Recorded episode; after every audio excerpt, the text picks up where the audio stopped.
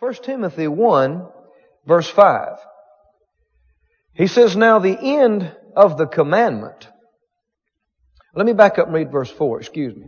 Verse 4 as well. Neither give heed to fables and endless genealogies which minister questions rather than godly edifying which is in faith, so do.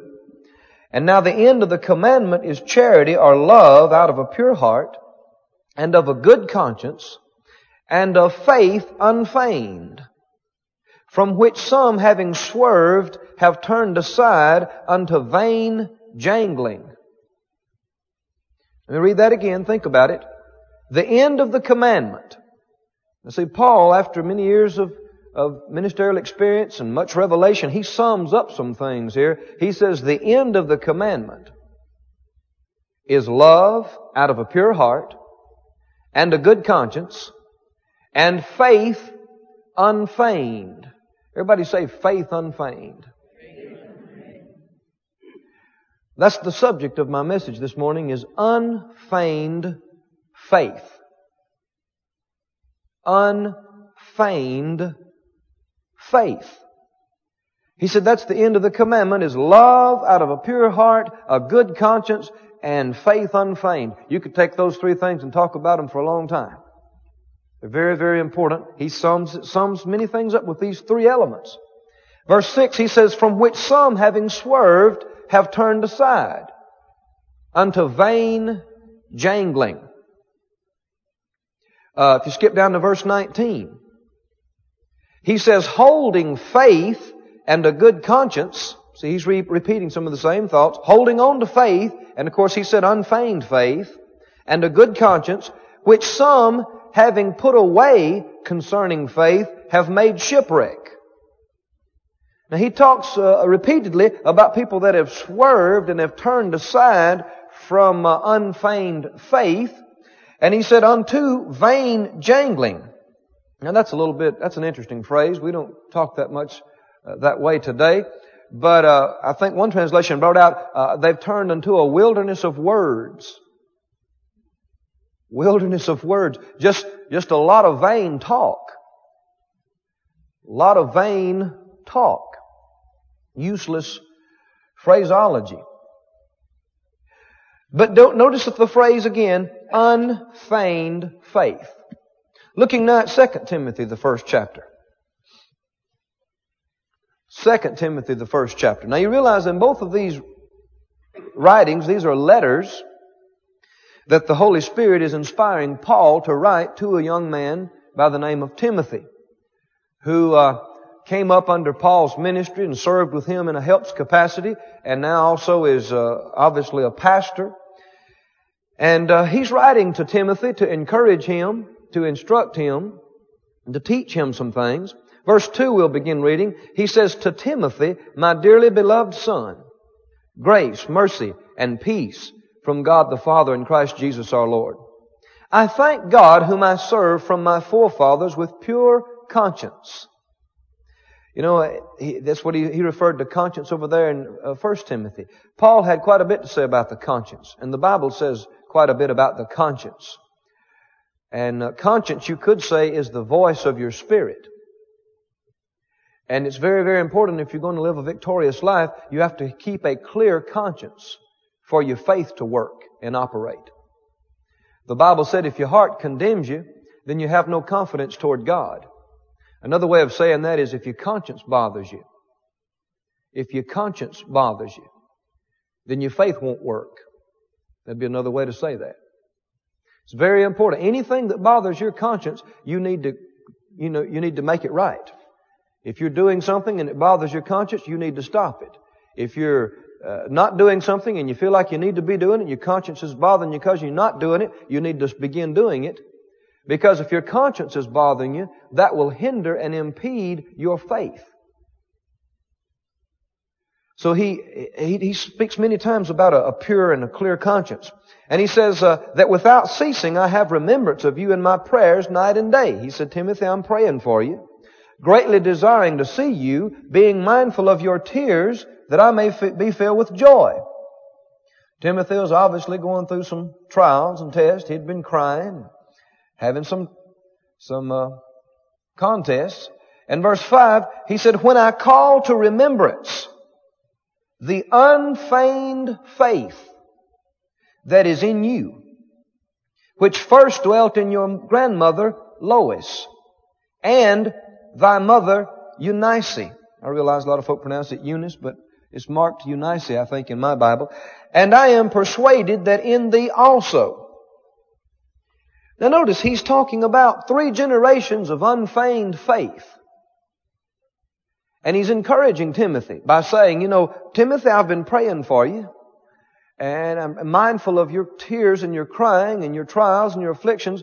And uh, he reminds him, though, that he is persuaded that there is an unfeigned faith in him that was first in his grandmother Lois and in his mother Eunice. Now, you might say, why didn't they, why didn't Paul mention his granddad or his dad? Well, if you remember, Timothy's dad was a Greek.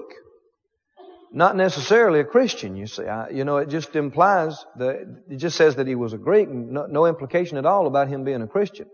So it very well could have been that his dad was not a, as we would say, religious man, but his mother was a Jew, and she was obviously a God-fearing woman, a woman that had faith, unfeigned faith. You know, the greatest heritage that can be passed from generation to generation is not uh, secular knowledge, it's not wealth, it's not property, it is unfeigned faith. Amen? If, if a, a parent can communicate a true, unfeigned faith to their child, that is perhaps the greatest accomplishment of parenthood. Now, first of all, we keep saying unfeigned, but I realize that's a word that, you know, we may not be that familiar with. First of all, let's just say what unfeigned means not feigned. Feigned means false or pretend or fake, we might say today. So instead of saying feigned faith, I won't use that word so much. We'll just say false faith or fake faith or pretend faith. And he kept qualifying and saying, Timothy, the, the faith that's in you is not a fake faith. Well, if it's not fake, what is it? It's the real thing. Amen. In other words, years ago, uh, Paul was telling Timothy, Timothy, you got the real faith. You've got the real thing. Amen.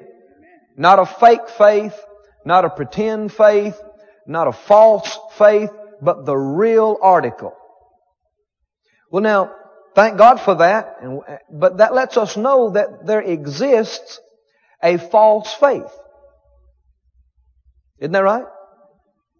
A pretended faith, a false faith exists.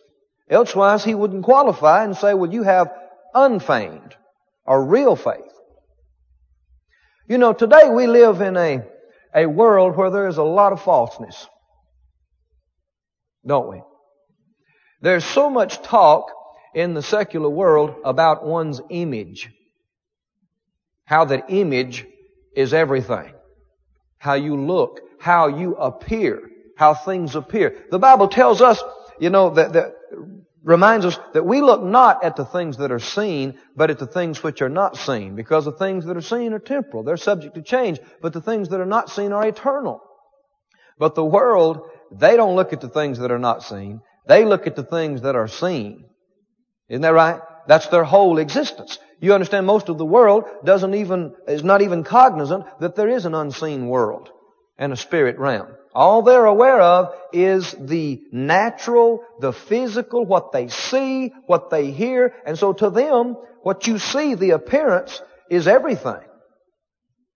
Image is everything to many, many people. And so because of that, oftentimes people have lost sight uh, of holding on to the real and the genuine, and the false will do fine as long as it projects the image they want it to. I mean, uh, the, some of the greatest heroes in our country are actors. People who their whole profession is projecting false images. You understand?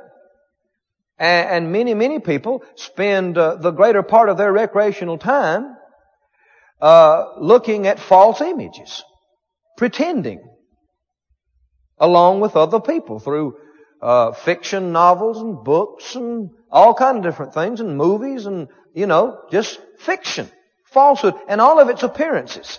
And the amazing thing is that sometimes people get to looking at some of these people on the screen and some of these stories and they get to thinking, I want to be like that. I want to be like that. The truth is, the people they're looking at are not like that. But they forget that. And we live, we live in a, uh, uh, in a society where that things are certainly not as they appear many times. Are they? Sometimes, I mean, you, you see something, you, you, you see a building from a distance and it looks like one thing and you get close to it and it's fake brick, fake wood. You understand? We, we were, where were we at? Uh, I forget, down in Florida, where, Disney World, yeah. And we went through this, uh, uh, place where they were making movies and stuff, you know, and it looks like a whole city. You, maybe some of you have seen it. Looks like a whole city out through there. And I mean, the buildings are only about this thick, you know, just the front. Everything's fake. False. But from a distance, it looks real. But you get close to it and you find out, well, it's, it's fake. And I mean, our, our whole society is permeated with fake stuff. Isn't it? I mean, there's a, uh, just, just, just say personally, physically. There's false hair, false teeth, false tops, false bottoms, false fronts, false backs, false shoes, false eyes. You understand? And I'm not, you know, I'm not objecting to, to using some of these things if want to. I'm just saying that's, you know, our whole society. False foods, imitation ice cream, imitation beef, imitation chicken, you understand what I'm saying? Imitation flavors, imitation colors. Isn't that right? I mean, our whole society is just permeated with imitation things. And the thing I'm saying to you today is we need to understand that in the church there is imitation faith. Fake faith in charismatic circles, word and faith circles, Pentecostal circles, there is fake faith. One reason I know is I've encountered it many, many times trying to help people get victory in different areas of their life. They're calling themselves in faith, they're calling what they're doing in faith, but it's not the real thing. It's a fake faith. It's a pretended thing. And that's a big problem. Because fake faith doesn't work. Only the real thing. And I've seen people bless their hearts, you know, they, they just pretended they were in faith and, and, just get worse and worse in situations, things not get better, not get any victory, not developing any, not, not, not make any progress. You know, I, if I'm not in faith on a particular, particular area, I want to know. I want to find out. Because you're not going to get results till you get in faith. And if I'm not in faith, I, I, I want to know so I can change and get in faith. Uh, I remember talking with a guy several years ago about some things, and he was, you know, he had some good confessions, and he said some things here and there, and he had heard lots of, lots of teaching. And as I was talking with him, I just felt impressed. I don't always do it like this, but I just felt impressed to, to tell him. I said, uh, I said, well, sir, I said, I said, now you're not really in faith on this. It aggravated him. He said, I am too. I said, no, you're not. He said, yes, I am. I said, no, you're not. He said, I know I am. I said, no, you're not. It aggravated, made him mad. Finally, he said, well, why do you say that? And I told him, and he said, oh. Well, it made him mad, but really it was good news. Because it explained why he hadn't got results in the last five years that he'd claimed he had been in faith. Did you hear me?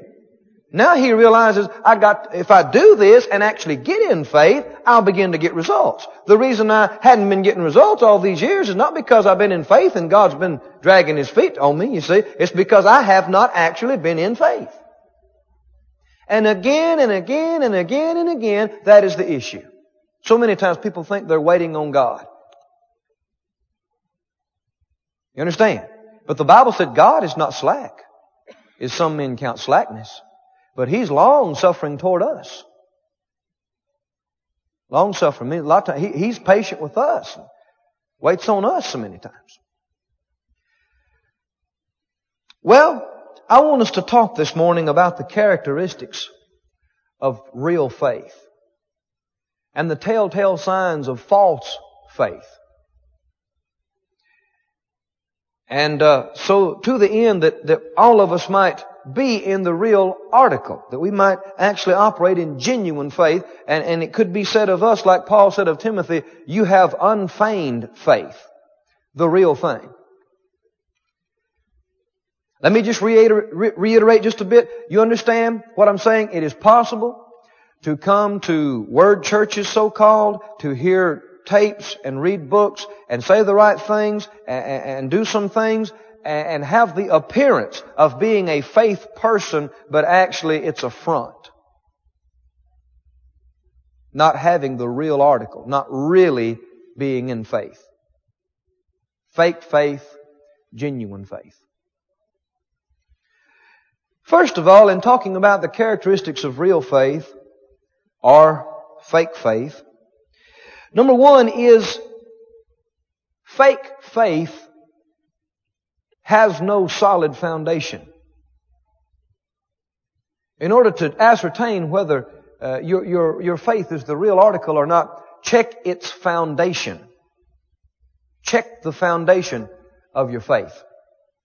As ministers, I know in, in my position it, it, it's, a, it's a constant thing. And it's true with pastors, it's true with evangelists, it's true with all ministers. Uh, we oftentimes need to be able to ascertain whether somebody's in faith or not. If they're in faith, you just encourage them and say, well, praise God, just keep believing. God's faithful. But if they're not, there need to be some changes. And so oftentimes you have to, we, we have to, uh, you know, judge some things and endeavor to ascertain whether folk are in faith or not. And some people think that, you know, that it's no way of really knowing whether somebody's in faith or not. But no, there are some, there are some telltale signs and there's some evidences that are very clear about faith. It's true that you don't know everything that's in a person's heart and you don't completely know a person's heart, but their uh, faith is very evident, especially when it's strong. When faith is strong in an individual, there are certain, uh, you know, undeniable signs of it. First of all, I said we need to check the foundation. What I mean by that is, what is your faith based on? What's the source of your faith? What's it based on?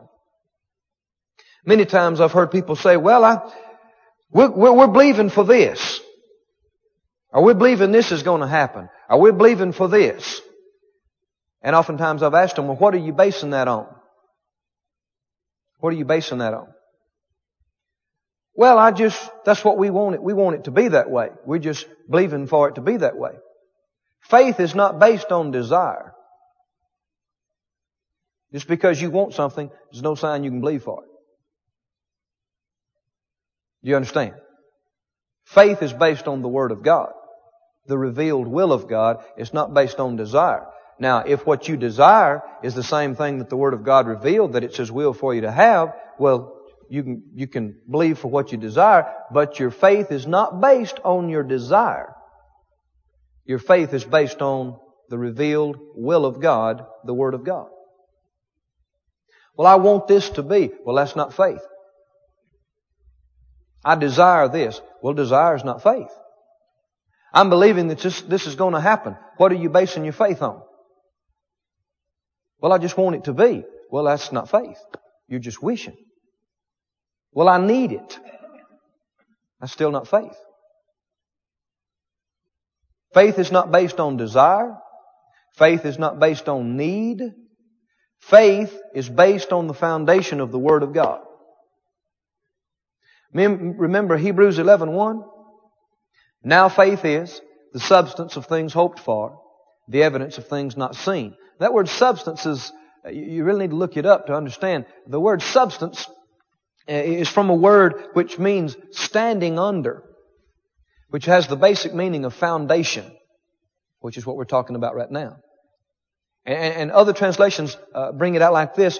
Faith is the ground or confidence for what we hope. And that word hope there literally means expectancy. If you're expecting something to happen, why are you expecting it to happen? Well, I want it. That's not good enough foundation. I need it. That's not good enough foundation. What's good enough foundation? To expect something to happen? God said so. Amen. That is the only proper foundation, foundation that'll do, we could say, for genuine faith. Let me give you an example. I've used this illustration several times. Some of you may have heard me use this before, but it'll bear repetition. Let's say I came in here today with some money. And uh, I, I pulled out a big roll of bills. Now this is purely supposition. You don't see any bills here. And I'm not really saying this to you. I'm saying if, what if I said this? I pulled out a big roll of bills. Let's say $100 bills. And uh, I held it up and I said, well, praise God, the Lord has blessed me. I'm prosperous. I have all this extra money here today, and I just feel impressed to give 25 people in this room a $100 bill each. I didn't, I didn't say who it might be. I didn't say it might be somebody on this side of the room or this side of the room or the front or the back. I didn't, I didn't make any implication as to who it might be. I just said 25 people in the room. Now there's more than 25 people in the room. Here's the question. Could you have faith to receive one of those $100 bills? I said, could you have faith to receive one of those $100 bills? You always get the same results. When I, every time I say that, some folk will go, yeah. Others will go, mm-mm. Others will go. Now I'm talking about the foundation for my faith, for your faith. We're talking about things we can check to see whether we're in the real thing or whether it's a pretend, a fake faith. Faith is not pretending. Faith is real. Okay, let's say you said, yeah, I can have faith for that $100 bill. And let's say you came up to me after the service and said, thank you, Brother Keith. I'll take my $100 bill now. And I said, what are you basing that on? What would you tell me? Did I tell you I was going to give you a $100 bill?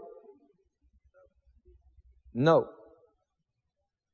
I told you I was going, I told the whole crowd I'm going to give 25 people in the room a $100 bill. Yeah, but I need one. That doesn't mean you can have faith. That's desire. I want one. That doesn't mean you can believe you receive. The truth is, nobody in this room could have faith to receive one of those $100 bills. Nobody. I'm talking about you're having faith in me to give you the money. Nobody could do that. Because I didn't tell anyone in the room I would give it to them. I said 25 people, and there's no way you know whether it's you or somebody else. You know not everybody's going to get one. Now let me just interject this here. That's why that people that preach that it's God's will to heal some and some it's not, it's impossible for anybody that hears that to have faith to be healed from what they're hearing. There's no way you can have faith. If you believe God heals some and some He doesn't, there's a, the next line that the devil tells you after that is, and you're one of the ones that it's not His will. I've never met anybody yet that believed that it's God's will to heal some and some it's not, that believed I'm one of the lucky ones that it's His will to heal. They always believe, well, I'm one of the ones that is not His will to heal. The only way we can have faith to, to be healed is if we believe and preach that it's God's will to heal all. Now, if I came in here this morning and I pulled up two rolls of bills and I said, boy, the Lord has blessed me and increased me, and I tell you, I just feel impressed to give uh, whosoever will in this room that wants one a $100 bill. Could you have faith to receive one of those $100, $100 bills? Yeah, you could. If you came up and said, well, I'll take mine now, and I said, well, now who told you I was going to give you a, a bill? What, what would you say? Say you, yeah, but I didn't call your name. Yeah, but you said whosoever, and I'm one of the ones in the room. Right? And if my word's good, you get one. Isn't that right? Because I told you, in so many words, I told you that I would give you. Now, do you understand why I went into detail about that? See, you can't have faith for something you just want, or something you just need. You have to go back, God told me this. Amen? That's where people get off sometimes. They hear somebody give a testimony about what God did for them. And their faith is based on their testimony. Or that somebody had an experience and their faith is based on their experience. Or I just want it real bad. And, and they're trying to, you know, believe I've got it because I want it or because I need it. No. Faith is based on the solid foundation of God said so. And it can't just be a dead letter. It's got to be a quickened, a quickened word. It's got to be something that's real to you. Not just God said it in the Bible, but you got to realize God said this to me. Amen. It's got, it's got to be real to you and alive to you. Now everything God said in the Word, He said to us. I'm not, I'm not saying, you know, that, that the Word's not talking. The Word's speaking to all of us. But I'm saying, it's one thing just to know something's in the Bible. It's another thing, you know, it can just be in the Bible and just be a dead letter to you. It's another thing for you to meditate upon something and it become real to you that God is speaking that word to your heart. That's what we call Rhema. The Spirit breathed word. The quickened, life-giving word. You see, sometimes folks say, well, you know, you're in a problem in life and folks say, well, stand on the word. Well, that's kind of vague. Stand on the word. Uh, which one? It's a lot of verses. It's a big book. Well, just pick one at random. Uh-uh, no. Well, just, you know, grab one. No. Mm-mm. It'd be fine to get your concordance out, look up the verses along that line, but keep looking at them and keep meditating upon them until you find out what God's saying to you about this situation. Amen? We don't just operate in the Word like it's a mechanical manual. We have the one who authored the Word living inside of us. Amen. And you know, just because the Spirit of God led you to stand on this Word one time in this situation, you may, you may experience a, the, just virtually the same situation in the future, but the Spirit of God leads you to stand on a different Word that time. Just take healing, for instance. I mean, the Lord might prompt you the way to deal with healing is just to speak against that sickness and disease. Next time He might deal with you to, to pray the prayer of agreement with somebody. Next time He might deal with you to just praise God about it and shout, shout that you're healed. But see, people get mechanical about these things. You understand when, when God told uh, uh, Naaman through uh, the prophet to go wash in the river Jordan, if he'd have been living among us today, see that was the word of the Lord to him for his situation. Go wash in the river. If he'd have been living today, he could have gotten every healing line and got hands laid on him and got everybody to agree with him and he wouldn't have been healed until he did what God told him to do. We understand, we need to understand, faith is not just a mechanical works program. It's, a, it's, the, it's the result of a living relationship and fellowship with God. He tells you to do something and you have faith in it. And you do it. And it's not a matter that we live by a rule book. We're in constant communion with God, and whatever He quickens to us to do for this time and stand on for this time, and whatever is real to us for now, that's what our faith is in. He said a lot of things. What are we going to stand on now? You don't have to know the whole Bible to get healed or get blessed to get your needs met. What, God, what is God saying to you now about this situation? I've known people that had a lot of faith, a strong faith in certain areas. They, I mean, they couldn't even find most scriptures you and I quote. But see, they fellowship with God, and it was real to them what God was saying to them, and they stood on that and got results. I've known people that, I mean, they could quote all kinds of scriptures. I mean, they sound almost like a concordance. But it was all just mechanical. The word, they didn't have uh, the word quickened to their heart. It wasn't real to them that God said this and that I'm standing and trusting God to do what He told me He would do. So the first thing to check to find out that if we're in faith is we check our foundation. What is our expectancy based on? If you're in faith, you are expecting something to happen in your life. Remember the scripture? Faith is the substance of things hoped for. That word hoped there doesn't mean hope like we use it in our modern vernacular. It means expectancy. If you're in faith, you're expecting. You believe you've received in your spirit, and because you believe you've received, you are expecting something to happen. You're expecting your body to get better. You're expecting money to come in. You're expecting direction and wisdom. You're expecting. If you're in faith, you are expecting. Why are you expecting something to happen? That's how you can check your foundation. First of all, I'm asking you the question, are you in faith about, about whatever it is you need to be in faith? And here's, here's some things that you can do to check yourself to see if you're in genuine faith. Are you expecting? Are you expecting? Somebody said, well, let me, let me just take just a moment and explain this. Somebody said, well, Brother Keith, expecting is future tense, isn't it? Yes, it is. Well, future tense is not faith, is it? No, it is.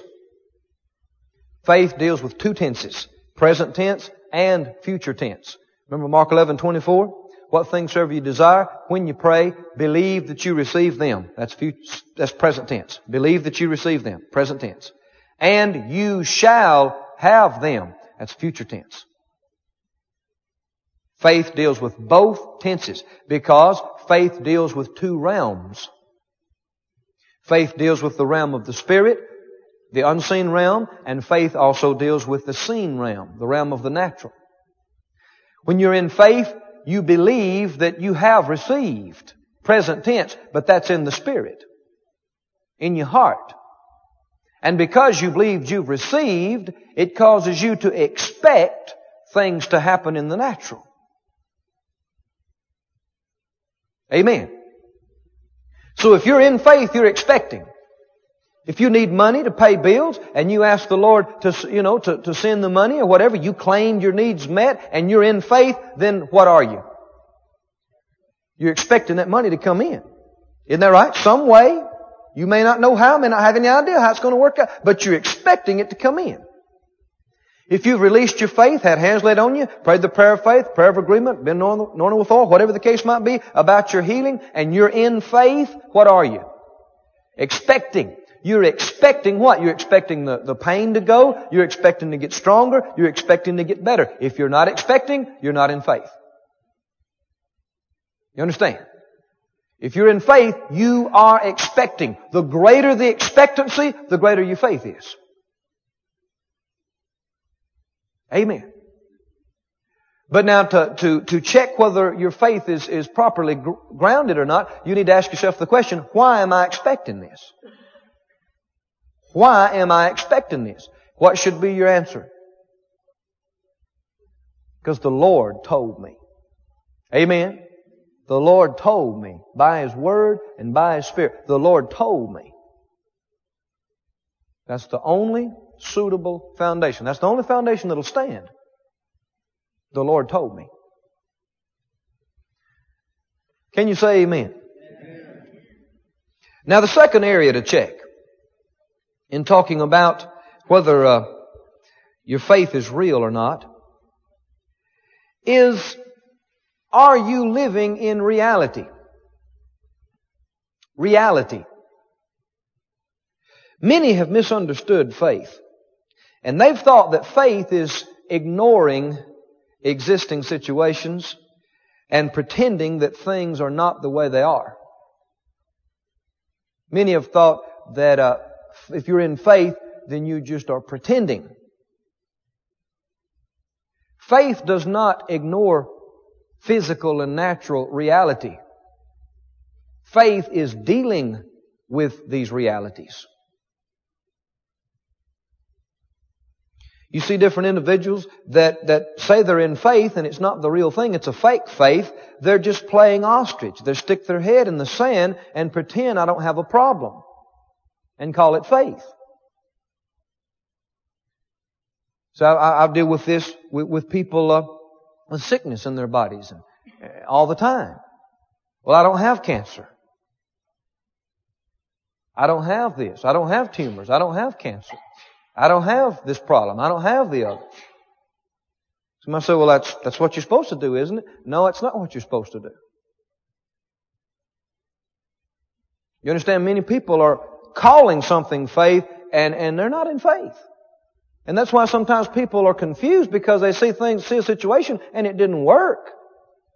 They perished. They didn't get better. And they say, well, I don't understand. They were in faith. Who said they were in faith? Somebody said, well, I know people that trusted God and, and it didn't work. No, you don't know anybody like that.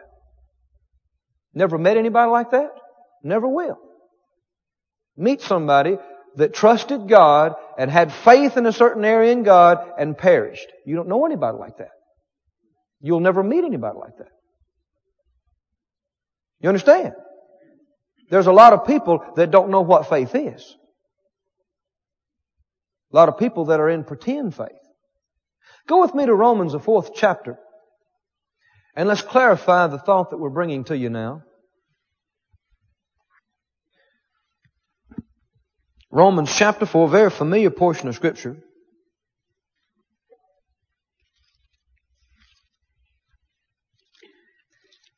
Abraham is lifted up to us as a great example of faith. And uh, the Bible tells us in verse 17, well, verse 16 we should read as well. It says that uh, Abraham is the father of us all, talking about the faith of Abraham. In verse 17, as it is written, I have made thee a father of many nations, before him whom he believed, even God who quickeneth the dead, and calleth those things which be not as though they were. Who against hope believed in hope, that he might become the father of many nations, according to that which was spoken. According to that which was spoken. What was his faith based on? That which was spoken, that that God said, so shall thy seed be. Abraham couldn't have faith to be the father of many nations just because he wanted to be. He could only have faith because God told him. Faith is only possible based on what God told you. Specifically, God told me. And it's real to me. Not a dead letter in the Bible. It's real to me. God spoke this word to me. But, uh, he said that God did this and that Abraham followed his example in calling those things which be not as though they were. Somebody said, well, isn't that, isn't that what you're doing when you're saying, I don't have cancer or I don't have a, a tumor or I don't have this? No, that's not what you're doing. If you go to the doctor, the doctor tells you, we found a lump, you have cancer, you have a this, you have a that, and there it is on the x-rays, tests show it. To say I don't have cancer is not calling those things which be not as though they were. It's calling something that is as though it's not. That's not what he said. Are you listening? He didn't say call things that are as though they're not. Now see, there are different groups, for instance, like Christian Science, which is neither Christian nor scientific that uh, they propagate that things that we experience in this uh, natural realm, they're not really real. And so when the doctor tells you you have cancer, you don't have cancer. This is not really real. But that's a lie. Chair you're sitting on is real. Your body is real. If there's a lump in your body, it's there. It's real. If there's cancer in your body, it's real. If the x-rays show it's there and it's on the test and you can feel it, it's not a figment of your imagination. It's there. Faith doesn't stick its head in the sand and say, I have no lump. Faith looks the thing square in the eye and says, God is bigger than you. Amen? And deals with it. Not runs from it, not pretends it's not there, deals with it and overcomes it. Do you understand? Faith is not calling things that are as though it's not. There are people that have, they've called it faith, but it's not real faith. It's fake faith. It's imitation. They go around saying, I have no bills. I have no bills. I have no pain. I have no sickness. That's not faith. That's denying things that exist. That's foolish. If it's there, it's there. You've got to deal with it. Amen? I've seen people bless their hearts, and I, I, you know, I just, I want us to deal with reality this morning. All right?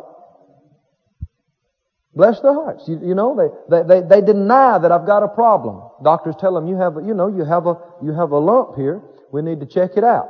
Well, I, no, I don't have a lump. Try to talk to them. Oh, I don't have a lump.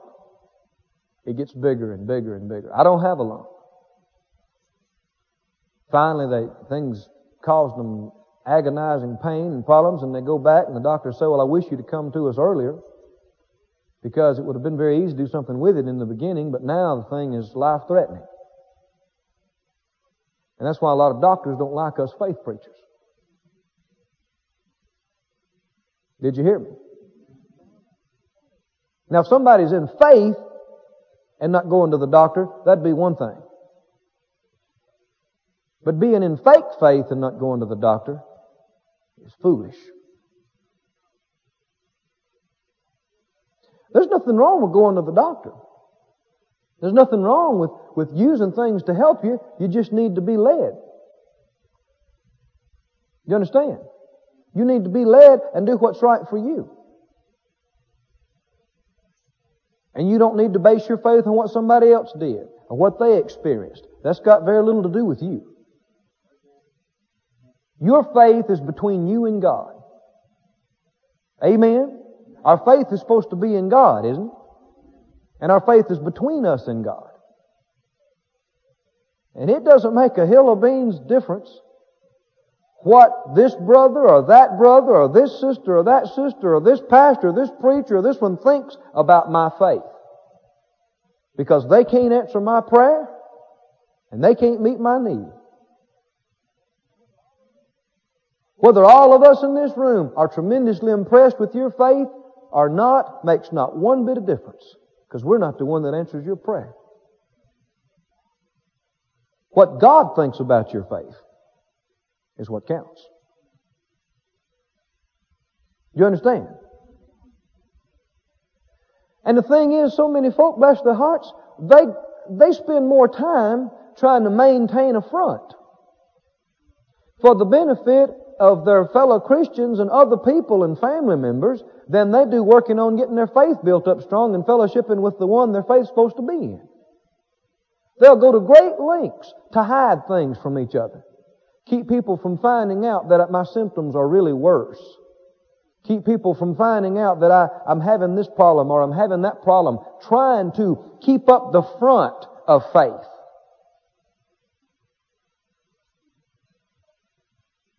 That's fake faith. It's not the real thing. Real faith deals with the issues.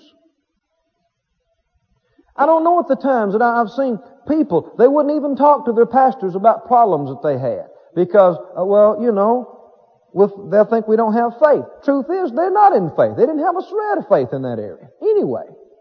Well, they'll think I don't have any faith. Well, maybe you don't in that area. Maybe you need to get some. Maybe they can help you. Well, I don't want to ask this question. Maybe they'll think I'm dumb. Well, maybe you are dumb in that area. I mean, understand. See, now what we're getting into here is pride. One of the things that, that is the, the propagator of this fake faith is pride. Wanting to impress people that I got just as much faith as anybody. I don't need any help. I can believe God. I got it under control. Truth is, it's been getting worse by the second. You're fast going down the tubes. Yeah, but I, I got it under control. I got it. I got it. Full of fear, full of anxiety, not in faith at all,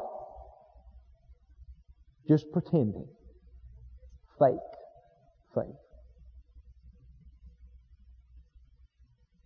Sobering, but we need to think about it. We need to look at it. Don't we? Being in faith is not pretending. Being in faith is not denying physical circumstances and denying feelings and ignoring things. Faith is looking at the thing, dealing with it head on. Yeah, you're here. Yeah, that lump is there. Yeah, they found cancer. Yeah, I got bills up to my eyes. But God said, Amen. And God is bigger than this, and God is greater than this, and I've asked Him for this, and I believe I've received, and I'm expecting Him to do what He told me He would do about it. I'm expecting Him to supply my need. I'm expecting His power to work and heal me. I'm expecting to get better. I'm expecting to get stronger. I'm expecting the pain to go. I'm expecting. It's here. It's real. But I'm expecting God's greater power to do away with this. Amen. Not running from something, not pretending, dealing with it head on. But having faith, more faith in the God who healed you than in the sickness that is bothering you. More faith in God, your provider, than in your problems and lack and needs. More faith in Him who gives you wisdom and direction than the attacks and confusion that might be coming against you. Can you see that there's been a lot of confusion about what faith is, how it works, how it operates? Faith is not calling things that are as though they're not. Faith is not pacing the floor saying, I have no pain. I have no pain. I have no pain. I have no pain. That's why so many of our, our, our mainline denominational brethren have been so uh, confused about us. Joe from the first church meets charismatic Charlie and he says, how you doing? And he goes, "Oh, I'm great. Uh, I'm great." What do you mean? Are you are you having some problems there? Oh no, Ooh, I have mm, I have no pain. I have no pain. He goes back and tells his church, Boy, those folk up there are the biggest liars you ever seen in your life. This guy's been over double. He's hurting. You can see it's all over his face. He says, I'm not hurting. I'm not hurting. Someone say, well, that's faith. People just don't understand faith. No, that's not faith. That's not faith. That's denying something that is. That's calling something that is as though it's not. That's denying reality. That's some of the same thing Christian scientists do. People that deny the corporal reality of the physical realm. This physical realm is real. God made it. It's real. How many know it's real? Chair you're sitting in is real. It's not a figment of your imagination. That body you're in is real. If you got a problem in your body, it's real. But God is real too. And His power is greater than anything you're experiencing and can change anything that needs to be changed. Can't it? Well, how do you deal with it then? Instead of pacing the floor saying, I have no pain, listen to what you're hearing when you're saying that. I have no pain, I have no pain. I have no pain, I have no pain. What are you hearing constantly? Pain, pain. Even though you say, I have none, you're hearing pain. You got pain on your mind. You're meditating on pain. What did the Bible say to do? Faith, how does faith talk? Calls those things which be not, that be not, as though they were. Well, pain is. What's not? Healing. Soundness. Strength. So what are we supposed to do? We're supposed to if you're going to pace the floor and say something, say, I call my body healed. I call my body strong. Amen. Don't say I have no bills. Say I call my bills paid. Amen. And if anybody asks you, do you have bills? Yeah. You don't have to tell them, but you're thinking, but I call them paid. Amen? If the doctor examines you and pokes you in the side and said, does that hurt? And you got tears coming down your face, you don't say, mm-mm. you say, yeah, it hurts. Don't do it again.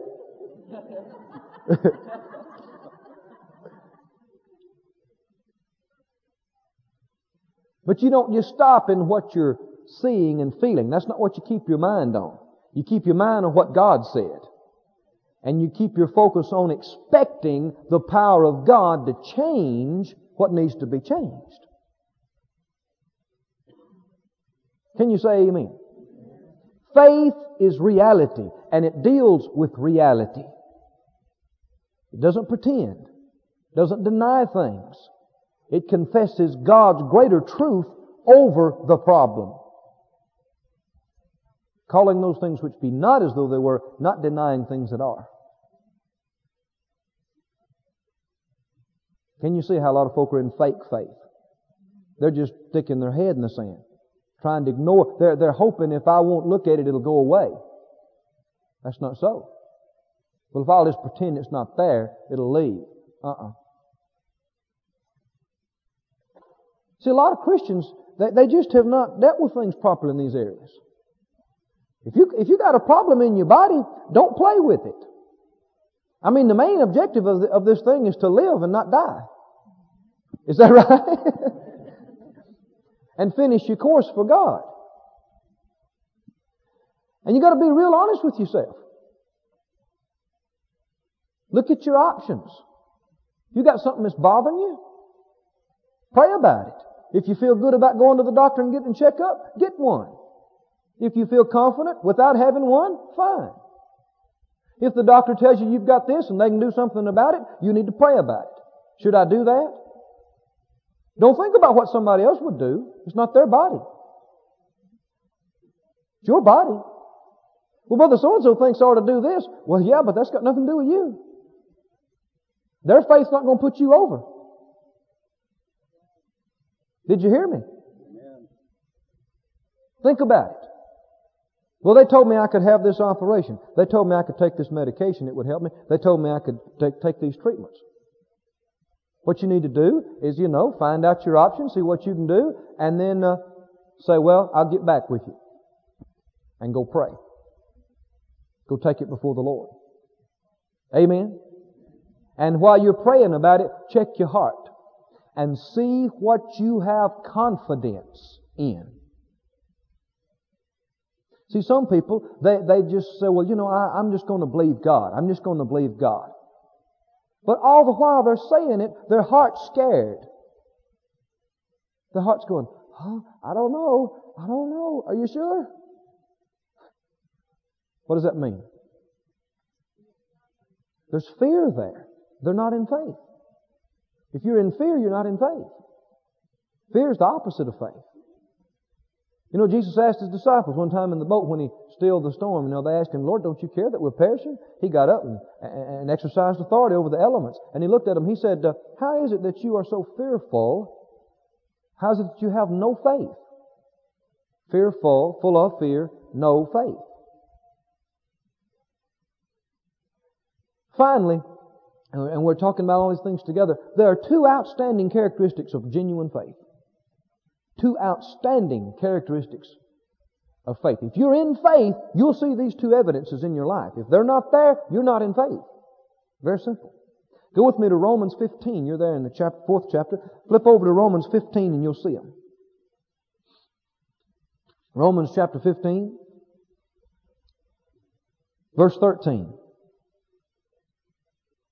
Romans 15, 13. It says, Now the God of hope now again, this word hope doesn't mean what we usually use it.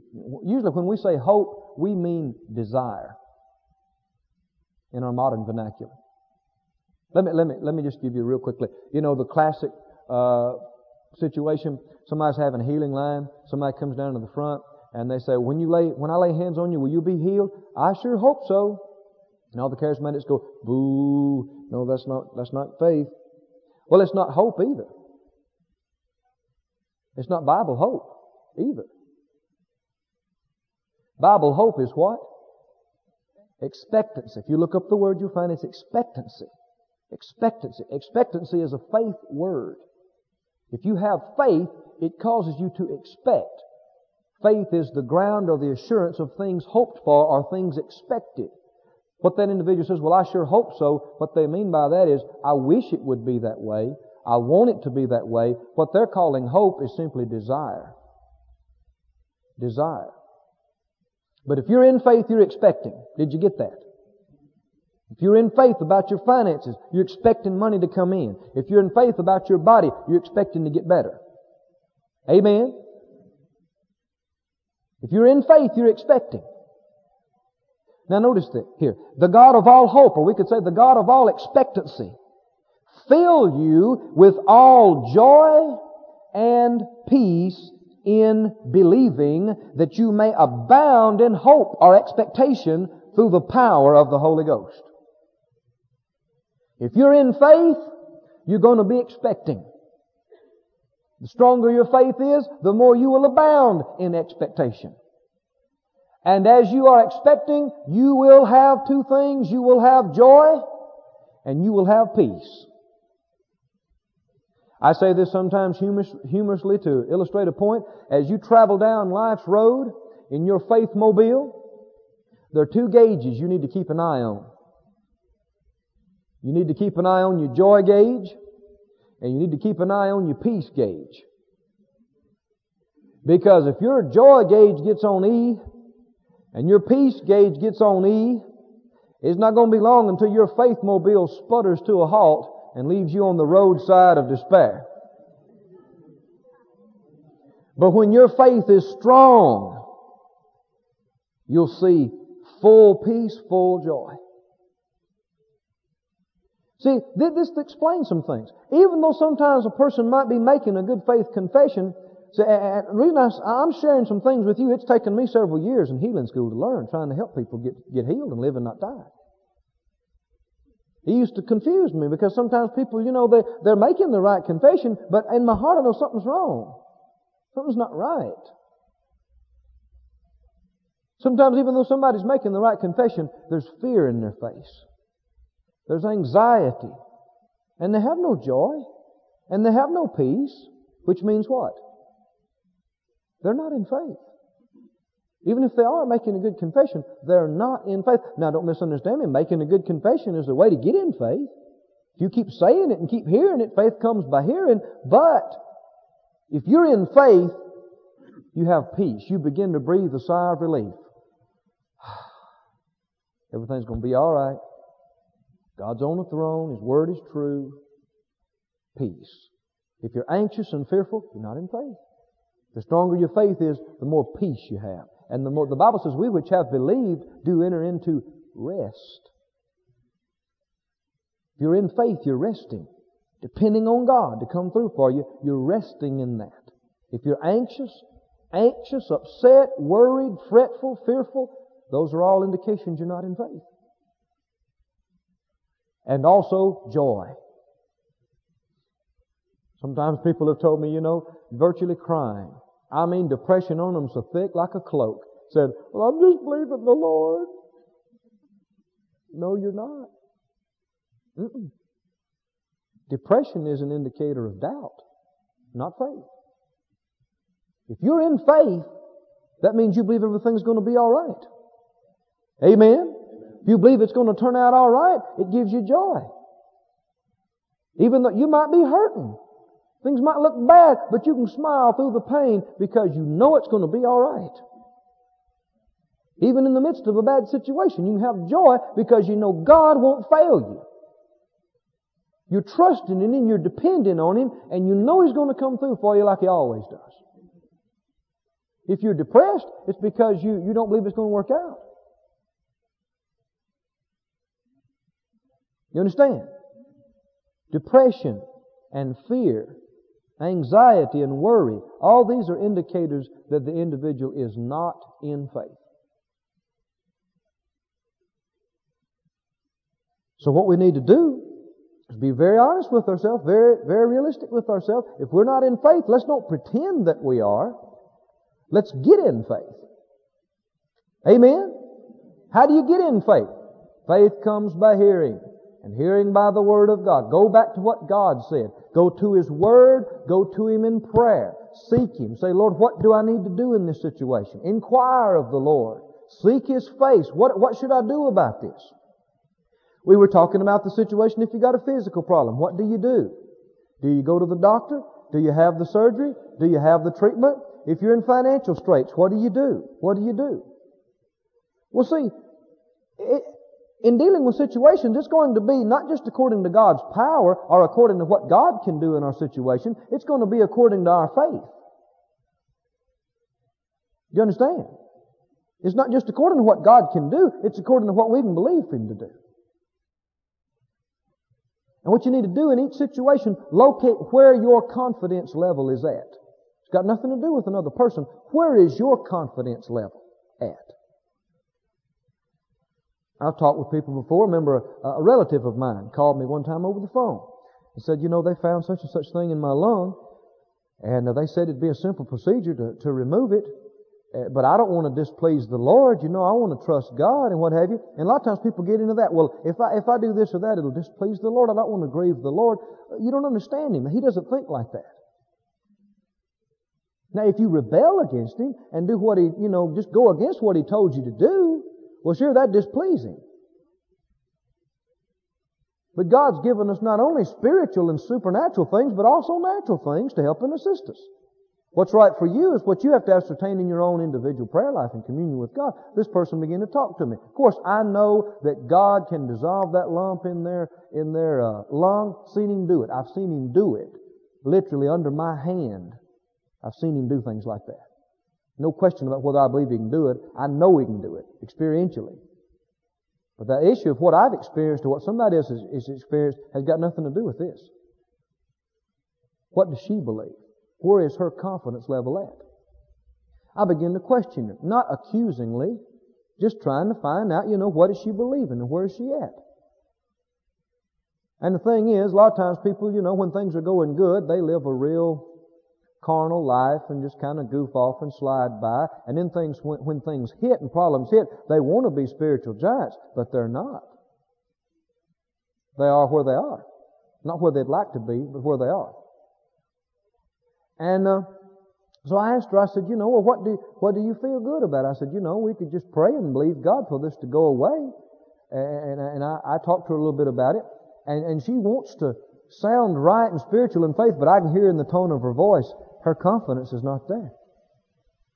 She'd like to do that, but her confidence is not there. I begin to talk with her about doing different things. I begin to talk with her about the surgery. I said, well, how do you feel about the surgery? You feel good about that? And as I began to talk with her, I could hear tones of confidence in her voice. She brightened up. She said, "Yeah, they said they could just do this and it'd be real simple and real easy and this and that." And I said, "I said you you you believe that God would help them and and quicken them and and guide them and that God would cause you to heal up supernaturally fast?" She said, "Yeah, I do. I, t- I do." And I could hear in the tone of her voice she believed that. So I said, "Great. That's what we'll believe." I prayed for her, prayed for the uh, doctors, and uh, asked God to speed up the healing process in her. The doctors were astounded. She called me a few weeks later. She said in just a few days that she's ready to go home, and they said, "You should, you, you can't, you can't go home yet. You've had this and that." And they checked her out. One of them said, "Well, she's able to go home." The other one said, "I can't believe a, a lady her age, because she was elderly. I can't believe a lady her age has recovered this quickly." And it was a testimony. Now, I've also seen other situations where people, the doctor said, you need this surgery, and you talk to them and they say, well, I don't feel good about having it. But relatives insisted, and they had it and died on the table. See, they shouldn't have had it. They should have just believed God. Somebody said, well, how do you know what to do? There is no rule book. And there's no person that you go to to get your answer except God. Amen. Amen. And just because you did something one time one way doesn't mean you do it this way this time. Every day is a new day. You need to go with God, go to God with every situation. Ask Him, what do I need to do in this situation? And seek Him till you get peace about what you should do. The Bible said in Colossians 3, let the peace of God rule in your heart. Go with what you have confidence in and get God involved in every aspect of it. Just because you might use some natural means doesn't mean it's, some people have the idea, well, it's either trust God or do this. No, it's not. Are you listening? You either trust God or you do this. No. I guarantee you, if I was going to have a surgery, I'd be trusting God. First, before I ever, before I ever let them put me to sleep, I'm going to know it's right in my heart. I'm going to pray and get settled on it, and I'm going, I'm to pray, and I'm going to know that God's going to be in that operating room, and His Spirit's going to be on those, those surgeons' hands. I'm going to have confidence in that before I'd ever go, if I have anything to say or do about it, if I felt like I needed to go. Are you with me? Let's get away from having any kind of a facade, any kind of a pretension, trying to keep up any kind of a front deal with reality. Faith is real and it's genuine. It's not pretense or fake. It's not sticking your head in the sand. It is dealing with the real issues of life. Go with your confidence. Go with what you have confidence God, where you're at. If you have strong confidence in God and you don't feel like you need to do some things that, that some other people might do, the Bible says, do you have faith? Have it between yourself and God. Romans 14 says. Don't try to push where your faith is off on somebody else. Or tell them they should do this or they should do that. They have to believe God and walk where they're at. Go with what you have confidence in. And don't be condemned if you're walking in what you have confidence in. Don't be condemned about whatever you might do. The Bible says, Happy is he that condemneth not himself in that thing which he alloweth.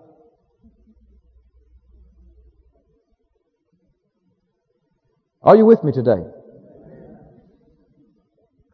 You know, we, we ought not to try to impress one another with our faith. And yet a lot of times people, that's what they have done. I've had people come up to me sometimes and say, well, you know, I want you to agree with me on this, or I want you to believe with me on this. And while they were talking, I just perceived they're trying to impress me with their faith that they're trying to believe for something that most people don't usually try to believe for. They're trying to demonstrate that I have beyond average faith. And a lot of times they're just talking they, they haven't even believed God for little things yet. They're living in a daydream world. You understand what I'm saying? Our life is not going to be ordered according to what God can do. Things are going to happen according to how we believe. Jesus looked at those two blind men that day. He didn't say according to my power. He said according to your faith be it unto you. If you don't like where your faith is at, feed it and exercise it and it'll grow. Amen? And not just when you're faced with a challenge, constantly as a way of life when things are good and when everything's going great. Feed your faith and exercise it and it'll grow and you'll be in good shape for when challenges do arise. Brother Wigglesworth was always fond of saying this. He said, if you wait till you need faith to get it, you're late.